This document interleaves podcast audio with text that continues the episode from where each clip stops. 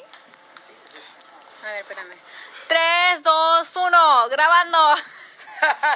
3, 2, 1 grabando. 3, 2, 1, grabando. Bueno, nos encontramos con Gerardo Ortiz, que El lo conteo, acaba. El conteo fue lo mejor. Original, original. Have you seen someone do that? No, la verdad que no. 3, 2, 1, rapidito, vámonos. 3, 2, 1. Bueno, nos encontramos con Gerardo Ortiz. Así es, este ahora nos tocó andar de verdes y pues le Ese de verde ¿no? me la. Ah, ok. Dicen que me la muerde. Yo no sé. Yo no sé. Bueno, Gerardo, de repente escuché mucho la palabra personaje. Yo canto, pero es el personaje que canta a X persona eh, conectada con el narcotráfico.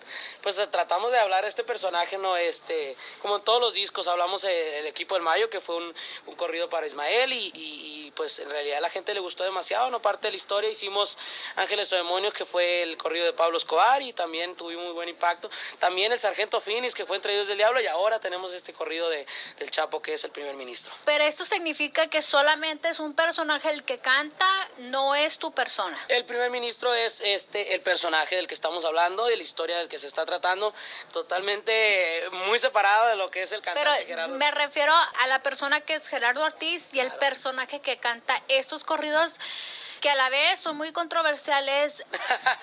A mí me da miedo hasta preguntarle. Difícil, ¿no? Lo que pasa es que muy delicado, ¿no? Este, yo pienso eh, el nombre, ¿no? Pero es por eso que le dimos el nombre al primer ministro y es un corrido de historia del cual habla la familia y, de, y, de- y del pueblo y no mencionamos el nombre de él en el corrido tampoco, por lo mismo, ¿no? Por respeto y porque es este un, un personaje en realidad pues que ha sido muy polémico, ¿no? Por todo el mundo. ¿Será como el dicho a pocas, ah, ¿cómo? A pocas palabras menos entendedores o cómo? Algo No, así. no, muchas palabras. ¿Cómo el dicho? A buen entendedor, pocas palabras. Así es. Así son los corridos de Gerardo Ortiz. Yo pienso que eh, yo le damos más por el lado de que la gente que no conoce mucho los corridos, por ejemplo, tú debes de tener primos que escuchan más hip hop o rap. o- I'm gangster dog. Ok, entonces tú debes de saber que I love Marley and I love the version you yo voy a amarte y tratarte bien. Fíjate, pues le hicimos la traducción de, la- de lo mejor que pudimos, ¿no? Porque batallamos un montón para sacar la rola, porque pues por el eh, Marley, ¿no? Y todo el imperio que tiene de, de- de todas sus composiciones y toda la música. Y decidimos hacer este tema, ¿no? Que es un tema que a mí me gusta mucho, desde hace mucho me gusta, y como me voy también de Julieta Venegas.